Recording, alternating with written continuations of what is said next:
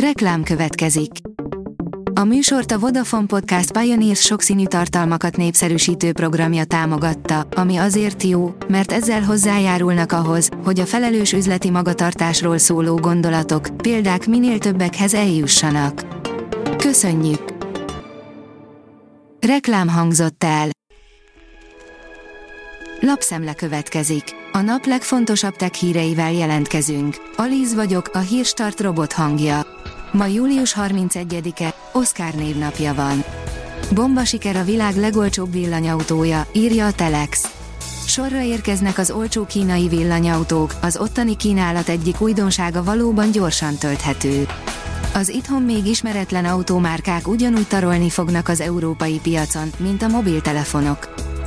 A Digital Hungary szerint a Samsung Galaxy Tab S9 új mércét állít a prémium kategóriás Galaxy tabletek világában.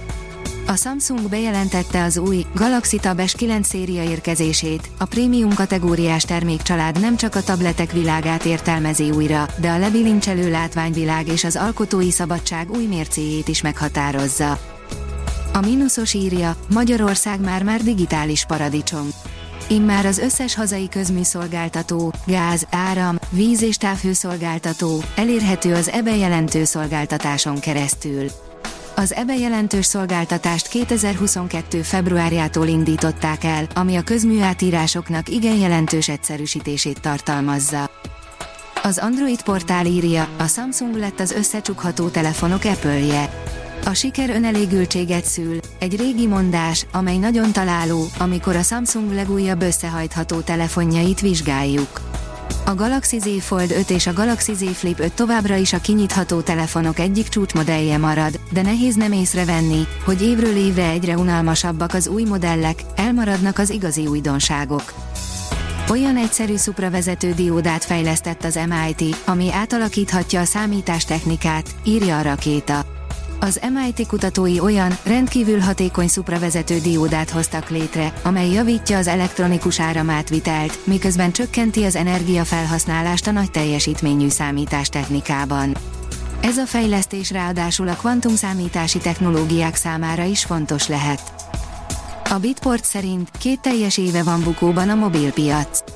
A második negyedéves szállítási adatokból azért, ha nagyon keresi az ember, kiolvashat némi pozitívumot is. Jóval olcsóbb lehet az iPhone 15 Pro javítása, mint az elődjeié, írja a PC World. Hasznos területen fejlődhetnek az új készülékek az iPhone 14 Pro szériához képest. Csúcsot döntött az X is, írja az IT Business. Elon Musk friss bejelentése szerint az immár X néven ismert közösségi média platform havi felhasználóinak száma új csúcsot döntött. A megosztott grafikon szerint a legutóbbi szám több mint 541 millió volt. A dögi kérdezi, Ubisoft, az Assassin's Creed franchise miatt törölték az Immortals, Phoenix Rising folytatását. Az Assassin's Creed nagyobb prioritást élvez a Ubisoftnál, és állítólag ez vezetett az Immortals, Phoenix Rising folytatásának törléséhez. A Ubisoft a jövőben is a bejáratot, nagy bevételt hozó márkákra tervez fókuszálni. A startlap vásárlás oldalon olvasható, hogy a NASA belép a streaming piacra. Az Egyesült Államok űrügynöksége NASA Plus néven indít streaming szolgáltatást, méghozzá teljesen ingyenesen.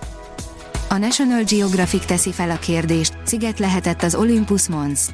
A naprendszer legnagyobb vulkánja a Marson található, alapzatánál 624 km átmérőjű, magassága pedig 25 km. A vg.hu oldalon olvasható, hogy Elon Musk hatalmas X logója kiégeti San Francisco lakosainak az agyát szinte atomvillanással ér fel az X logó Elon Musk San Franciscoi székházának a tetején. A PC World szerint Mark Zuckerberg elmondta, hogy áll az Elon Musk-kal tervezett bunyója. Sokan kíváncsiak rá, hogy megvalósul-e a Mark Zuckerberg rangadó, vagy a két tech guru megmarad a szájkarate szintjén. A Hírstart tech lapszemléjét hallotta. Ha még több hírt szeretne hallani, kérjük, látogassa meg a podcast.hírstart.hu oldalunkat, vagy keressen minket a Spotify csatornánkon, ahol kérjük, értékelje csatornánkat 5 csillagra. Az elhangzott hírek teljes terjedelemben elérhetőek weboldalunkon is. Köszönjük, hogy minket hallgatott!